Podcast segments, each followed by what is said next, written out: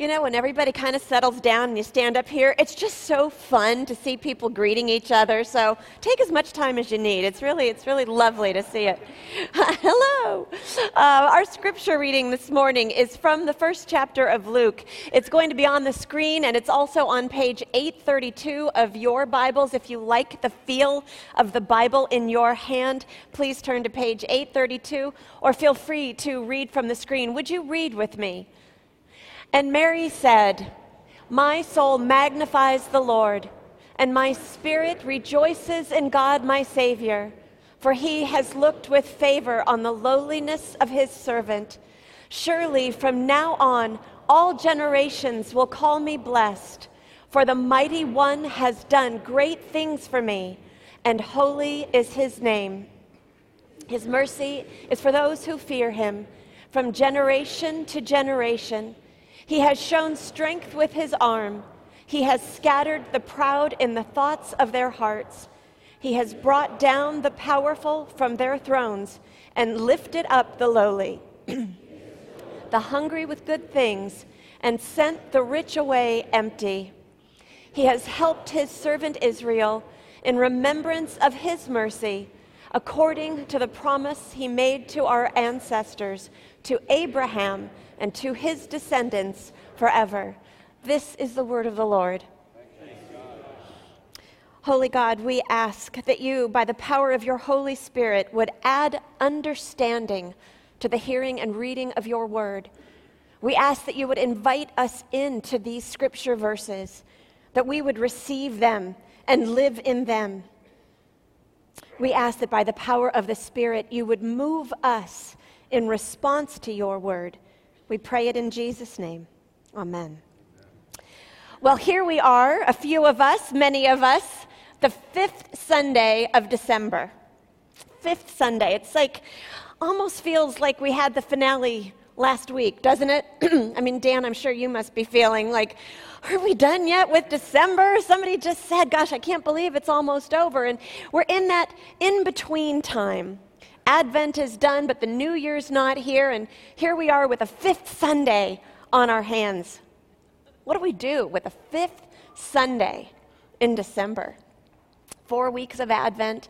You know, I love the Advent candle, and one of the first things I did this morning was I snuck over there and I lit all five, five of the candles. You know, when I was first a Christian and first so excited about Jesus, and I had my first Christmas, and we had the Advent candle, I said, Well, shouldn't we light the Christ candle first? Like, no, Kim, that's the story of Christmas. We're waiting. We light the candles one by one, and we don't light the Christ candle till the end because that's our anticipation of Jesus coming. Oh, okay. It just seemed to me like it should be lit the whole time. You know what my very favorite part of the Christmas Eve services? Anybody have a guess? And this is, I love the music. I love the music, love the liturgy. My favorite part is when our pastor goes over there and lights his candle from the Christ candle. And then we take and we light everyone's candle. If you're visiting from another church, I know that so many churches have this tradition of lighting up the sanctuary with every person holding their own candle. I know we did it at my mom's church back in Columbine in Colorado. I love watching every single person in the sanctuary have their candle lit by the light of Christ. If you notice, I don't know if you're like me, but I love to look around the sanctuary. Do any of you spend time once those candles are lit and look around? It is the only time, excuse me, that when we have an evening service that you can see the faces of people in the pews. Come up here at a six o'clock service when it's already evening and look and try and see the people in the back and in the balcony. You cannot see their faces. But on Christmas Eve, you can. On Christmas Eve, every single face, man, woman, and child, you can see by the light of that candle, by the light of Christ. And if it were up to me, we would stand in that presence as a community for hours. Just stand there, soak it up. The presence of Christ, the presence of Christ in us. Do you know what my least favorite part of the Christmas Eve service is? Blowing the candle out. Oh, I hate that. Oh, can't we just stand here for another few seconds? Don't make me blow my candle out. I know that it's a fire danger. I want to keep that candle lit. I want to stand with all of you. I want us to feel that standing together just a little longer. So, guess what? That's what we're going to do today. Fifth Sunday, I'm here. We're going to stand with that Christ candle lit we're going to look around and see each other's faces. Go ahead, look around. Look at the faces of those who hold the light of Christ within each of you. Soak it up. The light of Christ in us. I've often wondered with the scripture verse that we read this morning, these words of Mary, why we don't spend more time in Advent on these words of Mary. I mean, after all, she was the very first human being who was told what was about to happen. The very first human mind who started to reason or unreason what God was about to do. You would think that we would spend a little more time on her word. Shouldn't say that much. When I was first in Egypt, my first uh, mission trip, we had a translator who was working with our team. He was a Coptic Christian. Coptic is the first century Christian church in Egypt. and he said to our team, who had come from Bel Air Presbyterian, he said, You know, you Protestants have really placed Mary too low. Now, the Catholics have placed Mary too high. But we Coptics, we've got her just right. And I wonder if maybe it's this too high, too low, where does Mary belong that we kind of pole vault over her song, the Magnificat, that we kind of come screeching up to it and then jump over it. Maybe it's that we don't want to give Mary too much focus. In our Protestant upbringing, there's something that feels a little squeamish. It's about Jesus, it's not about Mary, so let's just move past that. Or maybe the opposite is true. Maybe there's something that's so high about Mary, the mother of God, these words that she alone speaks. Maybe it feels somehow sacrilegious to approach these scriptures and ask, What do these words sound like coming from my mouth? And yet, do we do ourselves a disservice by not approaching these verses of Scripture like we are supposed to approach every verse of Scripture. To ask not only what does it mean to the original writer, what does it mean to the people in the story, but what does it mean to me? How do I enter into these verses of Scripture? And so I wonder if maybe we sail over Mary's song because we feel it's Mary's song that we haven't made it our song. And so today I want to ask you is this your song? Can you own these words in a way that makes sense for you? Can you sing a song of joy the way Mary has? And so I want to take a little bit of time with Mary on what she said and understand it with you. The first words that Mary says, My soul magnifies the Lord. Now, if we don't get much further than just these few words today, that's going to be okay because these few words are so packed. My soul magnifies the Lord. My soul. What did Mary mean? Why did Luke pick this word? The word that he picked for soul means something very particular. The word is psyche. It's the root word for our word psychology, psychiatry, the human psyche. Psyche is what makes all of us uniquely ourselves.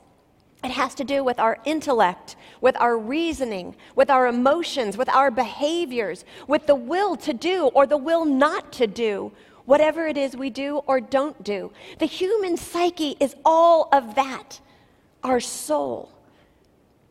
Do you know there is not another person on the face of the planet There never has been, and there never will be a person with an identical soul as the soul that you have. Think about identical twins, identical in every biological way, indistinguishable. We would never dream of saying that their souls are identical. A soul is unique to you, it is what makes you essentially you. So when Mary says, My soul magnifies the Lord, that's something that is unique to Mary. And when you say, My soul magnifies the Lord, that is something that is unique to you. Only you can magnify the Lord in the way that you are meant to magnify the Lord. And if for some reason you don't enter into this song, you don't make this your song, if for some reason your soul does not magnify the Lord, then the world is lessened. Because no one else can do what you do. Your experiences, your makeup, your psyche, your soul is meant to be part of this song. My soul magnifies the Lord. Magnification, to magnify. Let's think about that for a second. When Mary says, My soul magnifies the Lord, she's not saying, Oh, look at me. If it wasn't for me, God wouldn't be so big. When we magnify something, we don't add to it, we don't change its makeup. It's not better or bigger because we're looking at it or concentrating on it.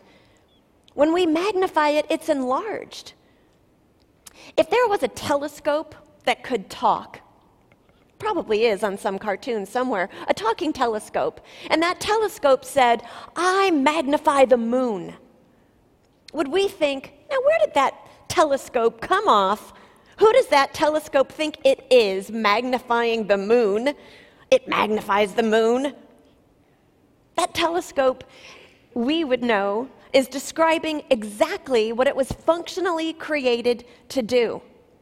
It is performing its purpose. And we would say that's a perfectly made telescope that magnifies the moon. It's doing what it was created for.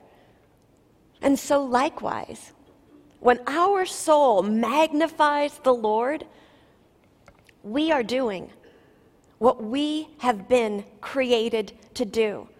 The Westminster Confession of Faith says the chief end of humankind is to glorify, to magnify the Lord and enjoy Him forever. So when we magnify the Lord, we are achieving our very purpose for being alive. Easy, right? We don't have to do big things and be big things. We are who we were meant to be, designed to be, when we allow our soul to magnify the Lord. Isn't it interesting also that when we magnify something, at least it seems so to me, that we become smaller, right? If you take a magnifying glass and look at an ant, doesn't your hand seem a little bit smaller than it was before you were looking at the ant through the magnifying glass? Things change in perspective. And when we magnify something and we have that sense of smallness, I think it's an appropriate response. It's in Psalm 8 when David says, out of his very human and yet his very king like experience, David is stopped and staring at the skies magnifying them, if you will, because of his concentration, his meditation on the stars and the moon. And David writes, When I look at your heavens, at the work of your fingers, the moon and the stars that you have established, what is man that you are mindful of him? Perspective. And of course, the great praise song that's based on this psalm says, With a word, you flung the heavens, the stars into place, scattered stars, and gave the earth its frame. And who is man that you would touch him with your grace? And who am I that you would know my name? when we magnify the Lord, when we magnify the Lord, stand in His presence, we are mindful of our place in this universe, that we are incredibly small and fragile, that God is great and powerful. And we are meant to have this appropriate sense of wonder when God is magnified. Now, Mary goes on and she says, My soul magnifies the Lord. My soul magnifies the Lord. What does your soul magnify? Because I'm here to tell you that whatever your soul magnifies is probably what your life is filled with. Some people magnify their troubles. That's what they look at.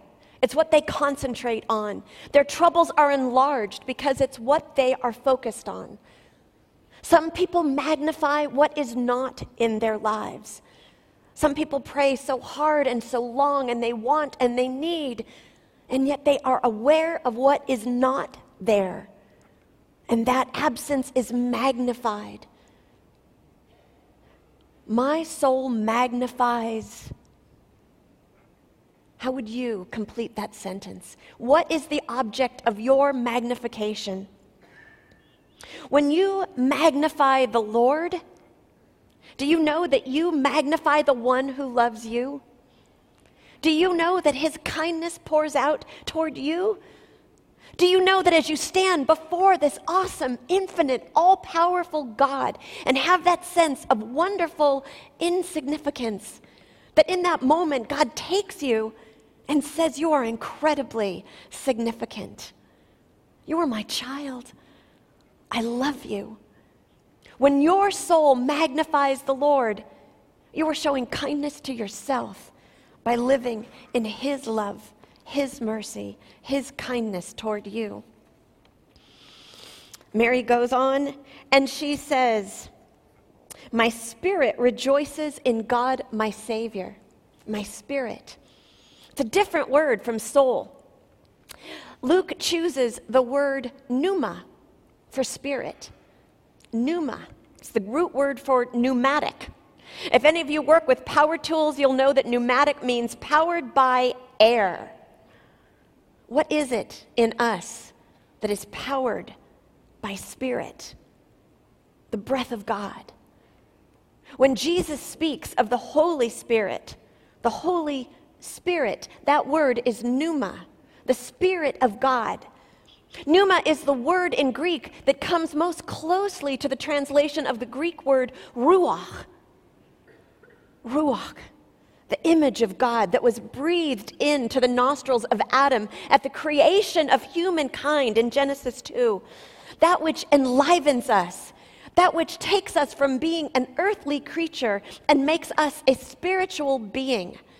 The Ruach of God when Mary says, My soul magnifies and my spirit rejoices, she is talking about two elements of herself, two elements of every human being. That which makes us most uniquely ourselves, our psyche, our souls, creaturely, and that which gives us a touch of the image of God in us spiritual, all of this together coming and focusing on the Lord. If the psyche or soul is all about how we know and understand ourselves and others, our pneuma, our spirit, is how we understand God. Now, why does Mary bust forth with this song when she does? What has caused her to sing this song? She tells us directly it's because he has done great things for me. He has done great things for me. And maybe this is where the rubber meets the road. Maybe this is why we choose to skip over Mary's song. Maybe it's because we can't say, He has done great things for me. I know that there are people with us today, people here in the sanctuary, people watching online, that come to wait, waiting for God to do something great in their life. People that look around this sanctuary and go, He did something great for you. He did something great for you. Great, great. Me, not so great. I'm not feeling it, God. Can you say, He has done great things for me? Now, I'm aware that there are some of you that carry sorrow and suffering. Some of you have such illness, are in such abusive situations that it feels impossible to say, He has done great things for me and mean it. And the last thing God wants you to do is slap a happy Christian smile on your face. But I am here to tell you that God is mindful of you. I am here to tell you persevere and know that these are circumstances and not the promise of the abundant life that God has for you. And there are some of you who come with your illness, with your circumstances, with your brokenness, and you sit in these pews Sunday after Sunday, month after month, year after year, and you say, God has done great things for me. In your trials, in your troubles, you have found this song and made it your own. God has done great things for me. You see, when we stop and think about it, at this point in time, when Mary says, God has done great things for me in the past tense, from all ways that we can observe Mary, if we were to look at her, nothing has changed. She's still a poor girl from a poor family. She hasn't been given a lot of gold or frankincense or myrrh yet. No one's paying much attention to her yet, thankfully. She hasn't gotten married yet. Nothing much has changed for Mary, and yet an angel spoke to her. An angel told her that she would become pregnant with the child of God. And so for Mary, everything has changed. How can you receive news that Jesus, God, is going to take on flesh and be born to dwell among us, to save us, to bring us back to the heart of the Father? How can you receive that news and feel that nothing has changed? Everything has changed. In the prophetic moment that Mary has, where she sees that not only is her life going to be turned inside out, but the world is going to be turned upside down. All the structures of the world, political, social, economic, in this child, in this man, everything is new. Everything is different.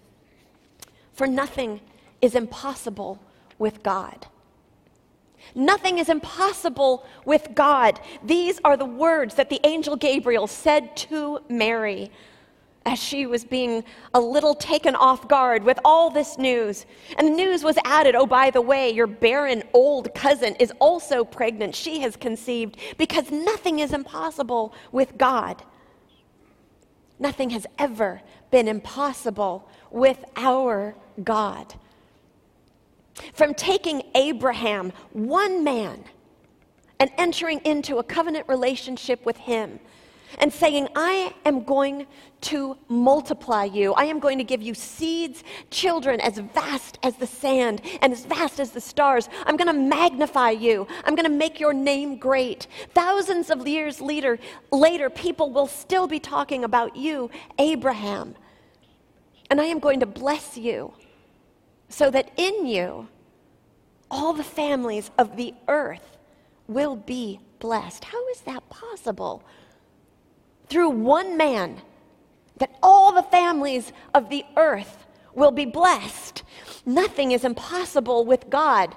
From parting the Red Sea, delivering Israel, from finding the shepherd David and setting him on the throne of Israel, nothing is impossible with God. Jesus walked among the people of this world, performing all kinds of signs and wonders. And then Jesus says, Very truly, I say to you, that whoever believes in me, whoever magnifies me, Whoever glorifies me, you will do works like I have done, and even greater things than these, because I am going to the Father. Do you believe that you are capable of even greater things? Is there greatness in your life because your soul magnifies the Lord?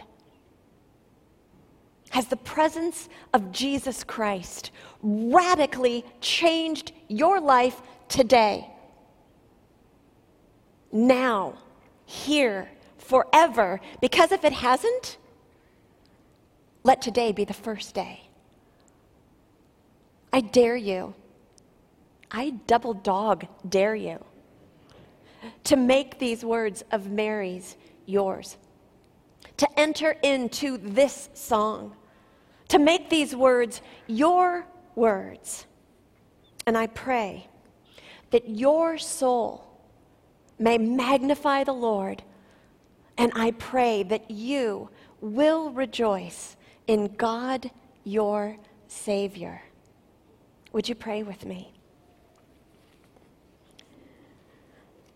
Holy God, you are a great God performing wondrous things in our lives, things that sometimes we pass by and don't even see. God, give us eyes to see your power, your might. God, give us hearts to know your love. God, give us souls to receive and to rejoice in you, to magnify you. God, would you set us free to truly rejoice in who you are?